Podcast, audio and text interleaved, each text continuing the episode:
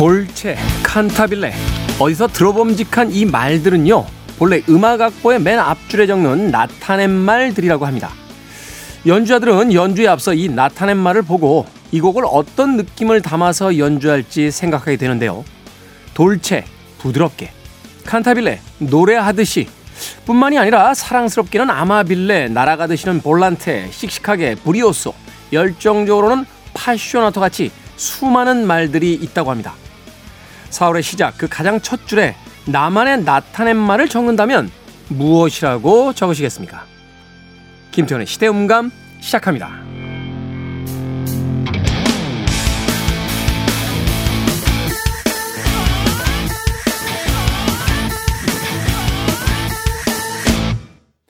그래도 주말은 온다. 시대를 읽는 음악 감상의 시대음감의 김태훈입니다. 악보 위에는 음표 말고도요, 여러 악상 기호가 적혀 있는데 속도를 표현하는 빠르기 말, 셈여림표, 그리고 느낌을 표현한 나타낸 말이 있다고 합니다. 이 나타낸 말은 의외로 굉장히 많은 종류의 것이 있는데요. 예를 들어보면 우아하게는 아모로소, 화려하게는 브릴란테, 기분대로는 카프리치오소, 섬세하게는 델리카토, 애절하게는 돌로로소, 장엄하게는 마이스토소, 하나하나 확실하고 세게는 마르카토, 목가풍으로는 파스토랄레, 유머러스하고 경쾌하게는 스케르잔도, 폭풍을 치듯이는 템페스토소라고 표기를 할 수 있다고 합니다. 자, 사월이 시작이 됐습니다. 세상이 화려한 꽃들로 만발하기 시작했습니다. 봄이 되면 아무런 일이 새롭게 생기지 않아도 그저 계절이 조금 따뜻해진 것만으로 충분히 행복해지게 되죠. 이 봄날을 맞이할 때 우리의 사월이라고 하는 이 한 달의 느낌은 어떻게 표현하는 것이 가장 좋을까요? 저라면 유머러스하고 경쾌하게를 뜻하는 스케르잔도나 섬세하게를 뜻하는 델리카토, 아니면 내 마음대로 기분대로 움직일 수 있는 카프리치오스를 선택하겠습니다. 여러분들 사월 느낌도 한 번쯤 고민해 보시죠. 자, 김태훈의 시대음감, 시대 이슈들 새로운 시선과 음악으로 풀어봅니다. 토요일과 일요일 일라디오에서는 낮 두 시 오 분, 밤 열 시 오 분 하루에 두 번 방송이 되고요. 한민족 방송에서는 낮 한 시 십 분 방송이 됩니다. 팟캐스트로는 언제 어디서든 함께 하실 수 있습니다. 자, 사월은 만물이 소생하고 노래하는 달이 아닐까 하는 생각이 듭니다. 집시킹스입니다. 볼라레.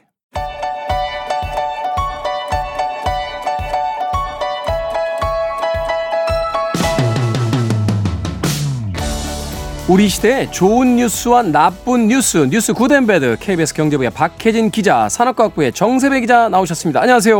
네, 안녕하세요. 자, 이번 주 굿 뉴스와 배드 뉴스 중에서 어떤 뉴스부터 만나볼까요? 좋은 뉴스부터 소개를 좀 드리겠습니다. 저희가 저출산 위기 몇 번 많이 전해드렸잖아요. 네. 네. 자주 전해드리는 것 같은데 좀 극복하기 위한 대책이 이번에 좀 몇 개가 나왔어요. 음. 소개를 좀 드릴게요. 해당되시는 분들은 좀 귀담아 들으시면 좋을 것 같아요. 좋은 뉴스.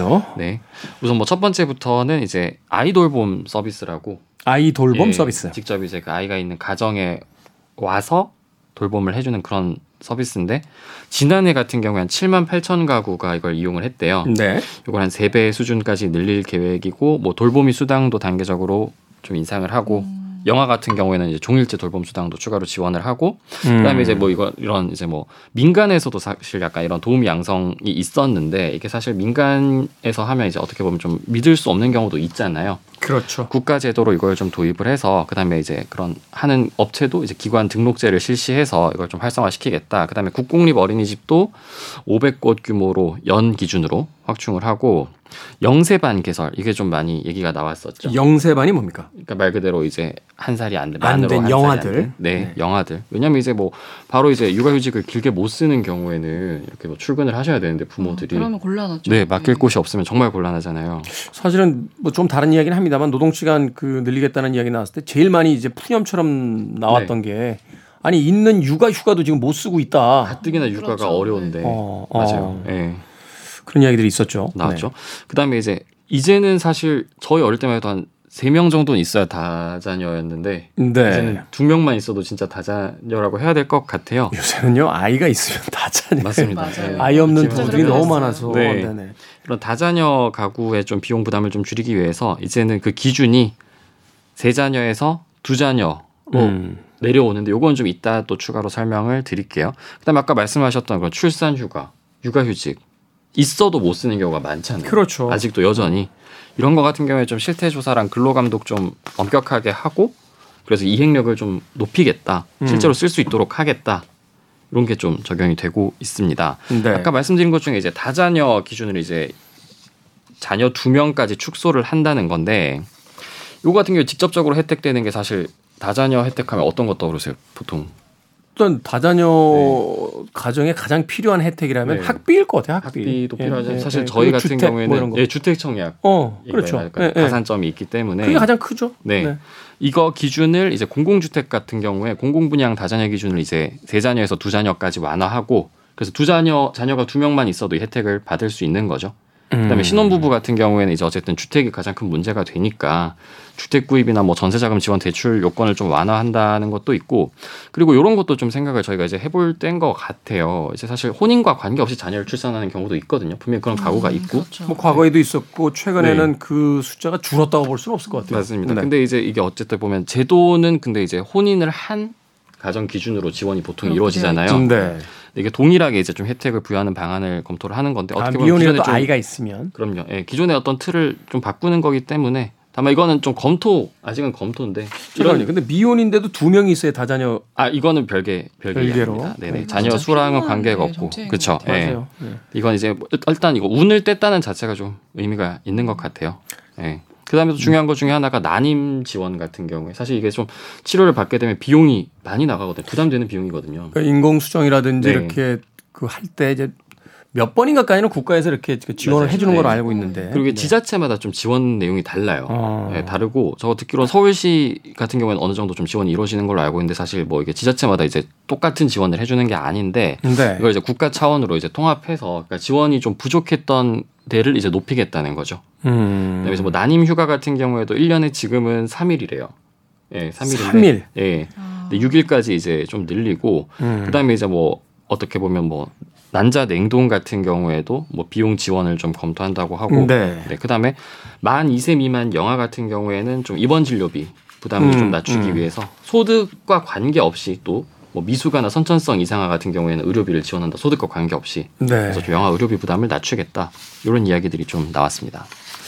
다자녀 기준을 이제 낮추겠다라고 했는데 저는 자녀 하나만 있으면 다 혜택을 줘야 되는 게 아닌가 하는 생각이 들어요. 음, 사실 이제 이제는 좀 그럴 맞아요. 수 있을 것 같아요. 진짜. 어, 아이를 키우시는 분들 이렇게 보면 낳을 것이냐 말 것이냐가 최대 고민이에요. 그렇죠. 네.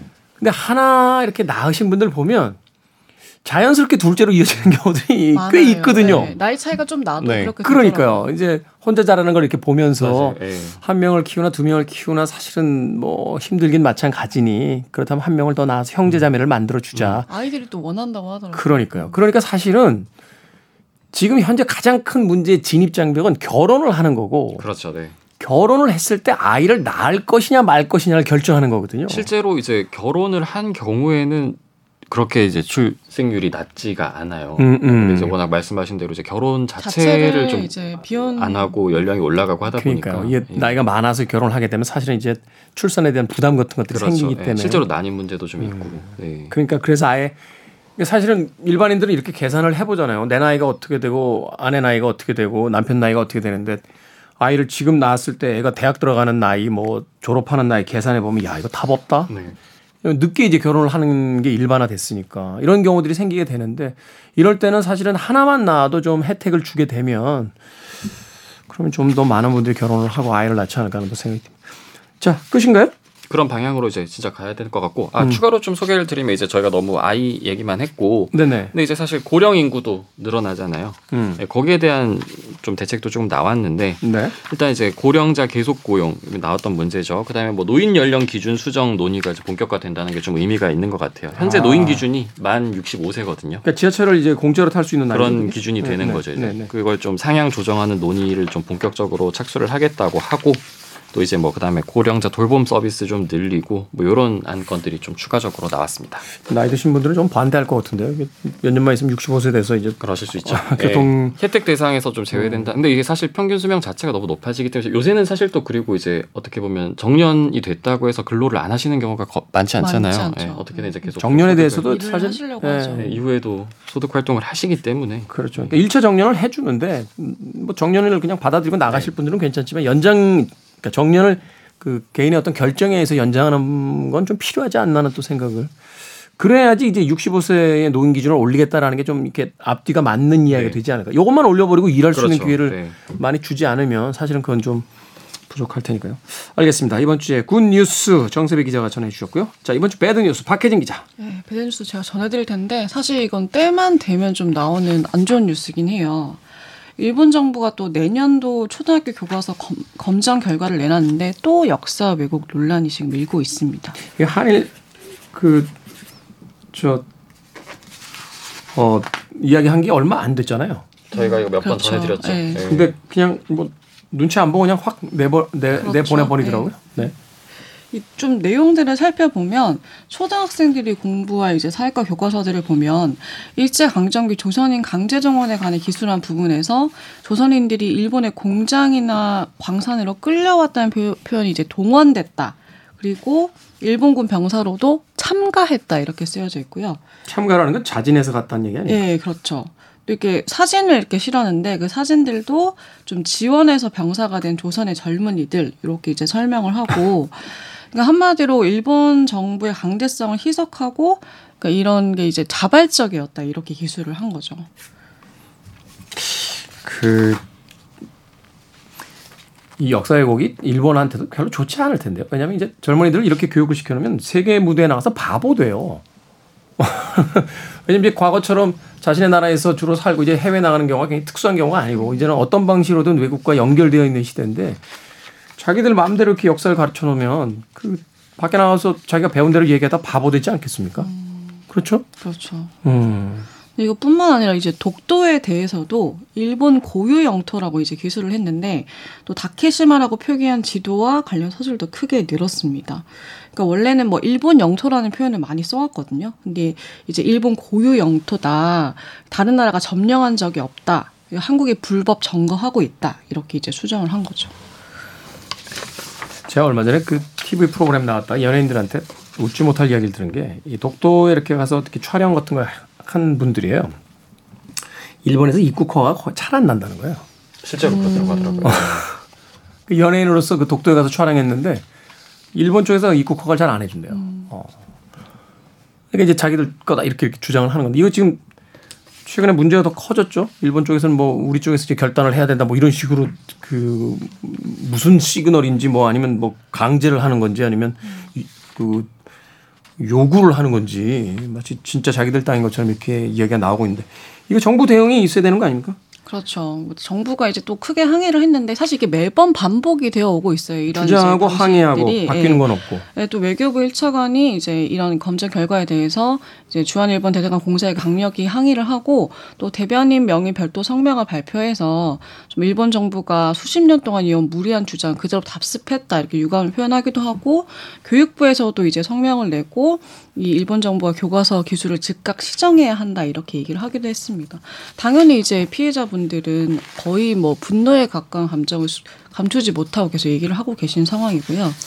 근데 사실 최근에 이제 한일 정상회담을 십이 년 만에 했는데 네. 그런 상황에서 이제 관계를 개선하겠다고 한 상황이었는데 지금 이게 나온 첫 반응이다 보니 일본이 좀 달라진 게 없는 거 아니냐 이런 지적들이 일면서 좀 더 분위기가 사실 좋아, 좋지 않은 상황인 것 같아요. 달라진 게 없는 정도가 아니라 더 강력하게 자신들의 의견을 지금 주장하고 있는 거 아닙니까? 그렇죠. 어, 왜 자꾸 이렇게 일본 반복해서 역사 왜곡을 하죠? 어, 뭐 이게 여러 가지 견해가 있지만 이런 특히 뭐 독도의 이 고유 영토 주장 같은 경우는 뭐 위안부나 강제동원 등 이 과거사 문제를 좀 덮기 위한 것이라는 분석이 좀 많고요.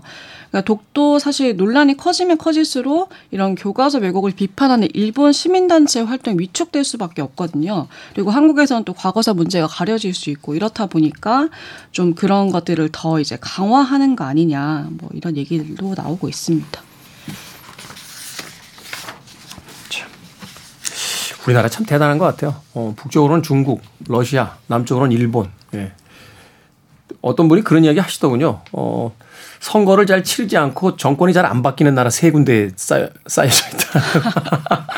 아, 그런데 그런 상황 속에서도 참 여기까지 왔습니다. 앞으로도 일본에 대한 대응 네, 정말 원칙적인 선에서 강력하게 해야 되는 게 아닌가 하는 또 생각해 봅니다. 오늘 그거 봤어요. 이제 한국, 일본 양국을 가장 많이 방문하는 나라가 이제 서로 상대방이고 네. 또 그렇죠. 뭐 이십, 삼십 대에서는 좀 서로 간에 되게 호감도가 가장 높다고 하더라고요. 근데 사실 이런 젊은 친구들이 이런 교육을 받는 거에서부터 약간 이런 왜곡이 있으면 그런 서로 호감도를 좀 쌓아가는 미래 세대 그런 게 좀 영향을 받지 않을까 그런 게 좀 걱정이 되기도 하죠. 네.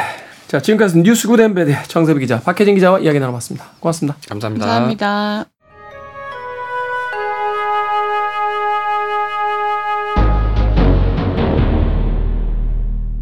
변호사 S의 헌신.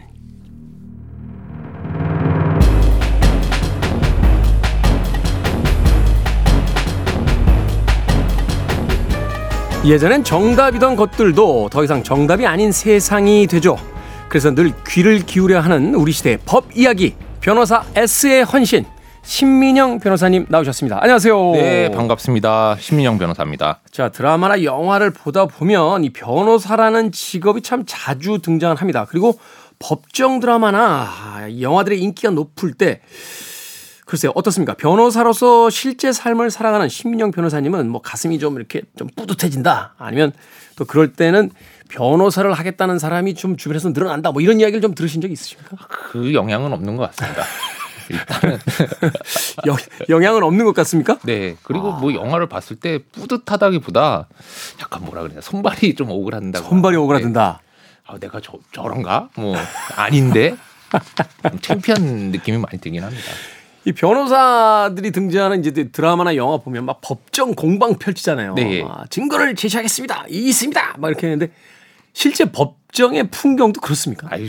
그런 일은 거의 없습니다. 아, 그렇습니까? 네, 뭐 형사소송이든 민사소송이든 서면으로 공방이 오고 가기 때문에 자료를 제출하는 거죠. 네, 네. 만약에 정말 뭐 정말 리얼리즘에 충실하게 음, 음. 영화를 만들고 싶다 그러면 다 치우고 글씨만 올라가야 됩니다, 영화에. 글씨만? 네. 아, 변호사 측의 서면. 네. 쫙. 네. 양쪽 그, 그 서면만 쫙 올라가야지. 그렇군요. 그러니까 그런 것을 보고 변호사를 지원하실 거면은 다시 한번 생각해 보셔라. 네, 맞습니다. 밤늦게 오늘도 오시자마자 그 이야기 하셨는데 밤늦게까지 서류를 끌어안고 일을 하는 게 현실적인 변호사의 모습이다. 맞습니다. 눈이 침침합니다. 네. 신민영 변호사님 아직 젊으신데 눈이 벌써 침침해지셨다고 합니다. 자, 이런 현장에서의 리얼한 이야기를 통해서 오늘 법 이야기 만나보도록 하겠습니다. 변호사 S의 헌신, 오늘 함께 만나볼 법 이야기는 제목을 이렇게 정해봤습니다. 왜 영화 속에서 조사받을 때는 국밥을 먹는가? 입니다. 실제로 경찰서에서 조사받을 때 또 검찰에게 조사받을 때 국밥 먹습니까? 저는 먹어본 적 없습니다. 아, 그래요? 네. 짜장면을 몇 번 얻어 먹어본 적은 있는데. 아, 피해자하고 이제 같이 들어갔을 때. 네, 맞습니다. 아... 근데 국밥은 한 번도 먹어본 적이 없고, 네. 제가 좀 반대로 여쭤보고 싶습니다. 음. 삼자 대면 이런 거 하고 싶은데, 좀 영화계 관계자분들 모셔서 음. 왜 자꾸 조사받을 때 국밥을 먹이는지 제가 묻고 싶어요. 그게 조사를 안 받아보셔서 그런 것 같아요. 아, 그럴까요? 조사를 받아보신 분들은 안 그럴 텐데, 네. 이게 사실은 이제 경찰 조사나 검찰 조사를 받을 시엔 국밥을 먹는다. 이게 국룰처럼 돼 있잖아요. 영화 네. 속에서는. 실제는 그렇지 않다. 네, 그렇습니다. 좀 제가 생각할 때는 아마 영화 소품팀 같은 데서 음. 제일 준비하기 간단한 게 그게 아닐까라는 생각을 면 같은 건 불잖아요. 아, 그럴 수 있겠다. 그죠. 면을 오래 놔두면 이제 불거나 이렇게 되는 경우가 많으니까. 네, 또 뭐 반찬을 여러 개 해야 되는 건 아니니까. 아. 그래서 소품팀이 꾀를 부리는 게 아닌가 싶긴 한데. 설렁탕이나 국밥 같은 거는 그냥 그거 하나에다가 깍두기 하나 있으면 되니까. 맞습니다. 소, 그리고 또 사실은 이제 조사받는 그 입장인데 막 이렇게 뭐 팔첩반상 이런 거 놓고서 이제 밥을 먹으면 이게 리얼리티가 없으니까. 맞습니다. 아, 그러고 보니까 최근에 헤어질 결심에서는 박찬욱 감독이 도시락, 장어 도시락인가요? 그걸 이제 탕웨이에게 네. 그 이렇게 사주는 장면이 나오긴 했었는데, 아, 네. 그러네. 최근에 좀 트렌드가 바뀌네. 오히려 차라리 그 장면이 좀 리얼하다고 할 수 있을 것 같아요. 네. 그러니까 아. 첫 번째 그러니까 대목에서 리얼한 부분은 일단은 수사관들이 사줍니다. 개인적으로. 아, 그래요? 네. 오, 수사관들이 사준다. 네. 오. 그래서 뭐 검사 친구들이나 이제 뭐 저도 법대를 나왔으니 검사 친구들 얘기 들어보면, 네. 그러니까 요새는 그래도 일부 보조가 나오긴 하지만 옛날에 뭐 대형 조사 같은 거 하고 나면 음. 오히려 적자. 월급으로 밥 사주고 나면 남는 돈이 없다라는 얘기를 푸념을 한 적도 있어요. 아니, 그게 그러니까 국가 비용도 아니고 검사들 사비로 준다고요? 네, 그렇습니다. 어, 왜 그래요? 그러니까 규정이 없고 그런데 또 어떤 경우가 있냐면 불구속 조사를 받으면 상관없는데 구속 조사를 받는 경우 있잖아요. 아, 감옥에 있으니까. 네, 구치소에 와서 갇혀 있는 상태로 조사, 갇혀 있는 상태로 조사받으러 온 사람인데 네. 이 사람을 어디 밥 먹고 오라고 식당을 보낼 수도 없고. 그다 뭐 주머니 돈도 없을 거고. 네, 그렇습니다. 그렇다고 또 이 사람을 위한 마땅한 규정도 없었다 그래요. 과거에는. 어... 그래서 뭐 밥을 어쩔 수 없이 이제 사 먹어야 사 먹어야 되고 제가 아까 짜장면 얻어 먹었다 그러는데 네. 그때 이제 구속 피의자가 조사받을 때 옆에 있다가 뭐 변호사님도 드시겠냐 그래가지고 아, 네 먹겠습니다 해서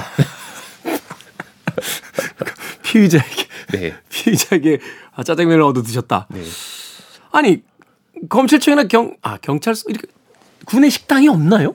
아 그게 또 그렇게 멀리 보낼 수도 없고 이게 음. 어떻게 보면 과거에 지금도 그렇지만 과거에 규정에 좀 회색지대였던 것 같아요. 아 그러니까 그 조사실 바깥으로 내보내기가 네. 사실 그랬다 혹시라도 털어그래도 하게 되면 이게 문제 커지니까 맞습니다. 아 그냥 내 돈으로 밥 한 공기 사주는 게 낫지. 맞습니다. 그걸 무슨 군내 식당 가면 공짜라고 하는데 그냥 거기 내려가서 먹어 먹이려고 하다가 중간에 이렇게 뛰어서 나가버리면은 이게 네. 문제 커지니까. 어, 최근에 얼룩말 세로 사건, 아이 뭐 적절하지는 않지만 옛날에 종종 기억하실지 모르겠는데 조사받다가 도주하는 사건 있었습니다. 네, 조사받다 도주하는 사건들 많았습니다. 아 그러다 보니까 이게 규정도 없고 네. 하다 보니까 경찰이나 검사들의 사비로 이제 밥을 사 먹이는 경우가 많았다. 음. 요새는 조금 달라졌대요. 요새 좀 달라졌어요. 네, 과거에는 그래서 이제 영화에서처럼 조사받다가 뭐 셋이 둘러 앉아갖고 형사랑 뭐 변호사랑 피자랑 밥 먹는 장면이 있었고 저도 그런 적이 있는데 그 살인의 추억 보면은 두들겨 맞다가 갑자기 셋이서 수사반장 보면서 밥 먹잖아요. 네, 짜장면이가 먹잖아요. 네, 조사받다가 실제로 같이 먹었는데 네. 코로나 이후에는 좀 풍경이 바뀌었다고 그러더라고요. 아, 코로나 이후에. 네. 왜냐, 뭐 바깥에서 식사를 하다가 감염 우려나 또 이렇게 감염이 돼서 그렇죠. 그 안에 있는 밀폐된 구치소에다가 음, 음, 이렇게 음. 감염을 하면 곤란하니까 음.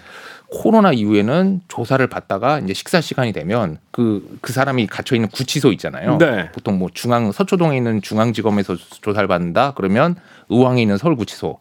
뭐 목동에 있는 그 남부 검찰청에서 조사받는다 하면 저기 천왕동에 있는 남부 구치소 이렇게 네. 이 여기까지 차를 태워 갖고 가서 밥을 먹여 가지고 음. 다시 이렇게 조사를 받으러 오는 게 최근의 트렌드입니다. 아, 그게 이제 최근의 트렌드다. 네, 코로나 이후에 가서 밥 먹고 와. 네, 맞습니다. 라고 이야기한다는 거죠. 네.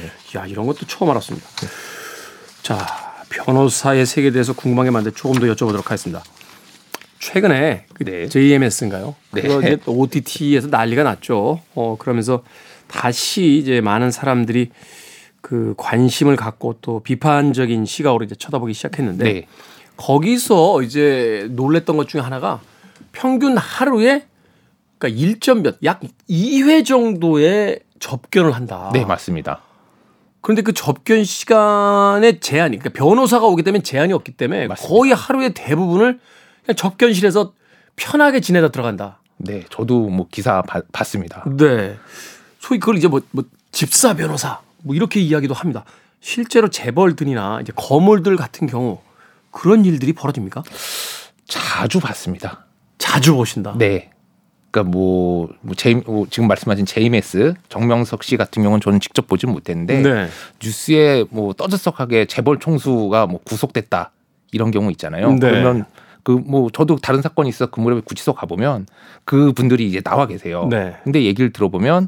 그러니까 안에 구치소 그 거실이라 그러죠. 구치소 그 방 안에 있기 싫어서 하루 종일 변호사 접견장에 나와가지고 변 그러니까 변호사 얼굴을 보고 있다라는 얘기를 뭐 심심찮게 들었습니다. 그럼 거기서 뭐 합니까? 그 변론에 대한 이야기 합니까? 오, 그러니까 다 유리벽으로 있어요. 어. 그러니까 말소리 변호사와 그 상대방이 얘기하는 말소리는 들을 수 없지만, 아, 그러니까 변호사와의 대화는 기록을 못 하는군요. 맞습니다. 왜냐하면 변호사 그 조력을 받을 권리 중에서 제일 중요한 게 서로 비밀 대화를 할 권리.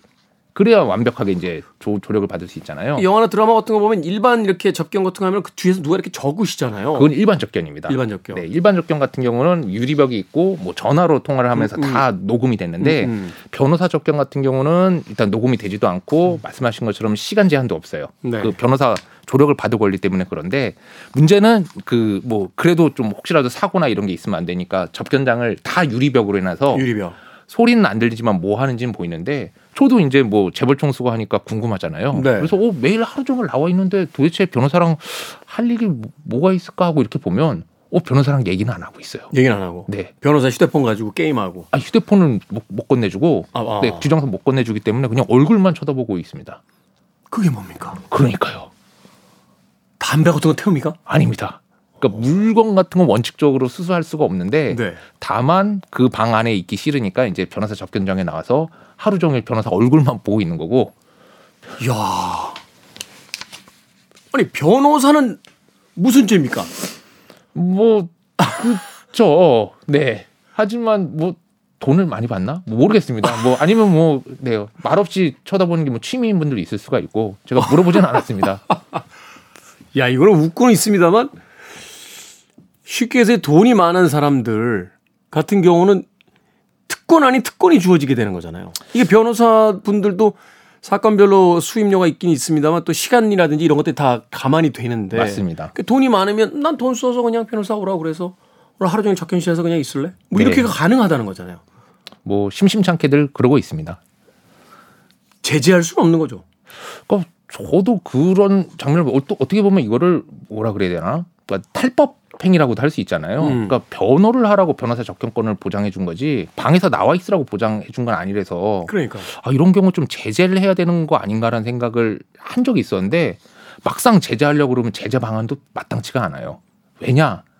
그 대화 변호사랑 그 당사자가 얘기하는 걸 듣고 어, 쓸데없는 얘기를 하면 어, 당신들은 이제 쓸데없는 얘기하니까 그만 보세요. 뭐 이렇게 그 얘기를 들을 수 있어야 제재를 할 수 있는데 아까 말씀드렸잖아요. 그렇죠. 네. 들을 수가 없으니까. 네. 변호사와 당사자 얘기하는 건 비밀이고 이건 변호사 조력을 받을 핵심적인 권리이기 때문에 들을 수가 없는 문제가 있습니다. 그러네요. 이게 말하자면 부작용이 있지만 민주주의에서 보장하고 있는 어떤 반론권에 대한 것을 확보하기 위해서는 어쩔 수 없이 네. 진행될 수밖에 없는 거다. 자, 미국 영화 이런 거 보면요. 네. 갑자기 미친 척합니다. 네. 네. 그 배트맨 다크나이트였나요? 그 팔코네라고 하는 그 악당이 갑자기 네. 막, 막 미친 척하니까 아무래도 제정신 아닌 것 같다고 정신병원으로 보내야 되겠다. 그럼 이제 감옥에서 나와가지고 정신병원에 가서 이렇게 편하게 지내는 이런 장면 같은 게 나오는데 네. 이거 가능합니까? 그 미국 그 법정물에 특히 자주 나오는 것 같아요. 네. 그러니까 뭐 잔혹한 살인마 음. 아니면 뭐 우리 뭐 주인공 같은 경우를 어떻게 뺄 것인가. 음. 그 이렇게 심리 테스트에서 어, 이 사람 정상 아닌 거로 나오면 감옥 대신 정신병원으로 가잖아요. 네. 그래서 뭐 그렇게 해서 무죄를 받는 시도를 많이 하려고 하는데 한국에서는 정반대입니다. 아, 그래요? 네. 현실에서는 저도 처음에 이제 변호사 생활하면서 어, 감옥에 있는 것보다는 차라리 좀 어, 나한테 병이 있어요. 음. 정신 상태가 좋지 않아요 해서 병, 그러니까 병원. 정신병원에 가서 치료를 받는 게 더 나은 거 아닌가라고 했는데 음. 피고인분들이 하나같이 별로 안 좋아하세요. 왜요? 저도 궁금해서 좀 심지어 좀 그 당국에 의해서 내가 한 일주일 정도 갔다 올 수 없겠느냐. 음. 너무 궁금하다. 일단 뭐 현장을 좀 보고 싶다. 네, 근데 안 보, 물론 안 보여주죠. 제가 뭐 궁금증 풀어주라고 있는 것은 아니니까. 그러니까 두 가지 이유가 있는 것 같아요. 그러니까 음. 첫 번째. 뭐 병원에 간다 그러면 아무 병원에 갈 수 있는 게 아니라 그러니까 국립 국가가 운영하는 그 병원에 갈 병원에 갈 수 있습니다. 네. 뭐 지방에 있는데 이게 시설이 굉장히 열악하다고 합니다. 아... 가게 되면 이제 약간 좀 그 힘든 어떤 환경 같은 것들이 펼쳐지니까 네. 오히려 그냥 감옥에 있는 것이 더 낫다라고 생각하게 된다. 네. 아. 원래대로라면 저도 그래서 좀 유래를 찾아봤더니 팔십 년 이후에 계속 그러니까 권역별로 지역별로 이런 시설 국가가 운영하는 이 시설을 그 설립하도록 돼 있어 있었어요. 음. 그런데 뭐 아시겠지만 송전탑이나 뭐 이런 질, 이런 거 지을 때마다도 동네에서 난리가 나잖아요. 그렇죠. 하물며 이제 이런 시설 짓기가 쉽지가 않았던 거예요. 이걸로 이제 사람들이 혐오 시설로 이렇게 막 보니까. 네. 그래서 원래 확충 계획이 있었는데 제가 알기로는 확충 계획이 그냥 거의 이루어지지 않은 걸로 알고 있습니다. 그래서 팔십 년대 그 용량에서 큰 변화가 없는 상태로 하고 있고 그래서 과밀화도 심하고 음. 물론 저도 갔다 온 분한테 얘기가 드, 들은 거고 뭐 현실 뭐 실제인지 아닌지 모르겠지만 네. 주로 그냥 약 먹고 자는 게 일이라고 하더라고요. 아, 그것도 하루 이틀이지. 네. 맞습니다. 그러니까 우리나라에서는 그게 이렇게 크게 악용될 위험은 그렇게 많지 않은 것 네. 같다. 오히려, 오히려 한번 다녀온 분들이 음. 오, 난 제발 가고 싶지 않다고. 음. 난 멀쩡하니까 제발 그냥 감옥으로 보내달라고 하는 경우도 많이 봤습니다. 자. 자, 최근에 드라마 더 글로리에 이런 대사가 나왔다고 해요. 변호인단 잘 꾸려 살면서 절면, 절대 아끼면 안 되는 돈이 변호사 비용이야. 이 대사 꽤나 인상적이었다고 하는데 어떻습니까? 이 대사 혹시 들어보셨어요? 아우 저도 박 실시 뭐 실시간이라고 하면 안 되죠. 네. 그 뭐 오티티니까. 네네. 어 봤는데 뭐 눈물이 나는 줄 알았고 그 정도입니까? 네, 너무 감동적인 대사였습니다. 변호사 입장에서는. 네. 그리고 아니나 다를까 변호사 인터넷 커뮤니티에 갔는데 네. 어, 이 대사로 그냥 난리 축제가 벌어졌더라고요. 피피엘이다 이거죠? 네, 뭐 변협에서 아 그 뭐 항상 자기 속해 있는 협회는 불만이 있잖아요. 그렇죠. 혹시 뭐 작가님은 어디 속해 있는 협회 있으세요? 저희는 그런 협회는 없어요. 아, 네. 저희는 변호사 협회가 있는데 네. 늘 변호사들이 불만이지만 이날만큼은 혹시 뭐 피피엘 한 거 아니냐? 변호사 협회에서 네, 이렇게 장한 일이 있냐? 뭐 저 같은 경우만 그 전에도 좋아하던 영화 대사가 주로 뭐 명대사가 대, 대부, 대부, 네, 뭐 이런 대사였는데 대부의 어떤 대사? 어, 뭐 친구는 가까이 해야 되고. 아, 적은 가까이 하라. 적은 더 가까이 하라고. 아, 그 적은 더 가까이 해라. 친구는 가까이 하고 적은 더 가까이 해라. 네. 이런 대사들. 뭐 또 하나는 협상 같은 거 할 때 그 얘기를 하잖아요. 거부할 수 없는 제안을 하지. 뭐 하면서 음. 사실상 반협박을 하는데 물론 뭐 제가 변호사가 협박하는 건 아니지만 네. 그러니까 제안이나 이런 걸 할 때 어, 상대방이 도저히 거부할 수 없는 제안을 만들어야지. 그걸 대사를 생각하면서 했었습니다. 아. 하지만 네, 이 대부를 제끼고 이제 제 마음속 명대사 일 위는 더글로리의 뭐죠? 변호인단 잘 꾸려 살면서 절대 아끼면 안 되는 돈이 변호사 비용이야. 네, 명심하십시오, 청취자분들. 네. 변호사가 필요할 상황에 가면 안 되죠. 어, 저도 어, 이 신민영 변호사님하고 그 술 한잔 했는데 그냥 변호사님과는 술만 마시는 관계였으면 좋겠다. 아유, 맞습니다. 혹시라도 제가 무슨 여쭤볼 문제라도 생기면 안 되지 않겠느냐. 그렇죠. 대부분의 사람들이 또 그렇게 살아가고 있습니다. 대부에서 가장 좋아하는 대사까지 이야기를 해주셨습니다. 음, 다른 영화에서 또 좋아하는 대사 있으십니까? 변호사 입장에서. 아, 범죄와의 전쟁을 정말 좋아하는데 음. 거기서 뭐 최민식 씨가 저기 뭐 반달 이렇게 나오잖아요. 반건달. 반건달로 나오죠. 네. 근데 그분이 네. 하는 대사가 하나하나 다 좋은데 제일 좋아하는 거는 혹시 보셨는지 모르겠는데. 아, 좀 봤습니다. 네. 그 어대 죄십니까 하고 뭐 독보 따지는 장면이잖아요. 그게 왜 제일 좋아하는 대사예요? 아, 그 이 영화를 관통하는 주제가 이 대사에 담겨 있는 것 같아요. 음. 한국에서의 생존법. 아, 학연, 지연 뭐 이렇게 복잡하게 얽혀있는 그 이 관계들에 대한 이야기. 네, 어, 내 죄십니까? 네, 이런 식으로 항상 비즈니스를 시작하는데 어, 현실에 와서 봐서도 제가 뭐 일이나 이런 걸 하면서 크게 다른 것 같지가 않아서 네. 아, 이 정말 현실을 정확하게 반영한 영화구나 이런 생각을 많이 하고 있습니다. 그렇군요. 저는 그 대사 뭐 사람들이 다 아는 대사입니다만. 어? 너네 서장 남청동 살지? 네, 아, 밥 먹고 네. 사우나 하고 다 했어야 돼. 아, 저도 그 대사 뭐 네, 가끔 아는 사람 나올 때마다 네. 쓰고 있습니다. 네, 저도 뭐 그냥 남자들끼리 술자리에서 이런 대사 많이 해요. 친구 친구들끼리도 네 어디 살지? 하면서 네, 네, 네 옛날에 니하고 다 밥 먹고 어, 술 먹고 사우나 가고 다 했어. 참 영화에서의 그 극적인 대사들이.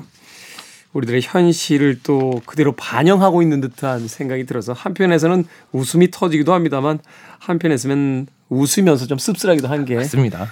예, 현실이 아닌가 하는 생각이 듭니다.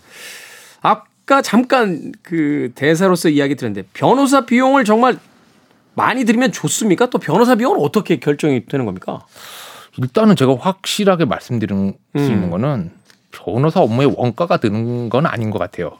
변호사 비용은 이제 주관적으로 결정하는 게 아니라 법적으로 정해져 있죠. 아니요, 그렇지 않습니다. 아, 그렇습니까? 네, 주관적으로 뭐 결정을 하는 거라서. 아, 이 초임 뭐 뭐요 뭐 이런 것들이 다 그 정해져 있는 게 아니고. 아, 그렇지 않습니다. 아, 그러니까 대형 펌 같은 경우, 대형 법무법인 같은 경우는 자문 같은 걸 할 때 시간 테이블표가 있어서 네. 뭐 일 년 차는 얼마 받습니다, 뭐 십 년 차는 네. 많이 받습니다 이렇게 적혀 있는 경우 있는데.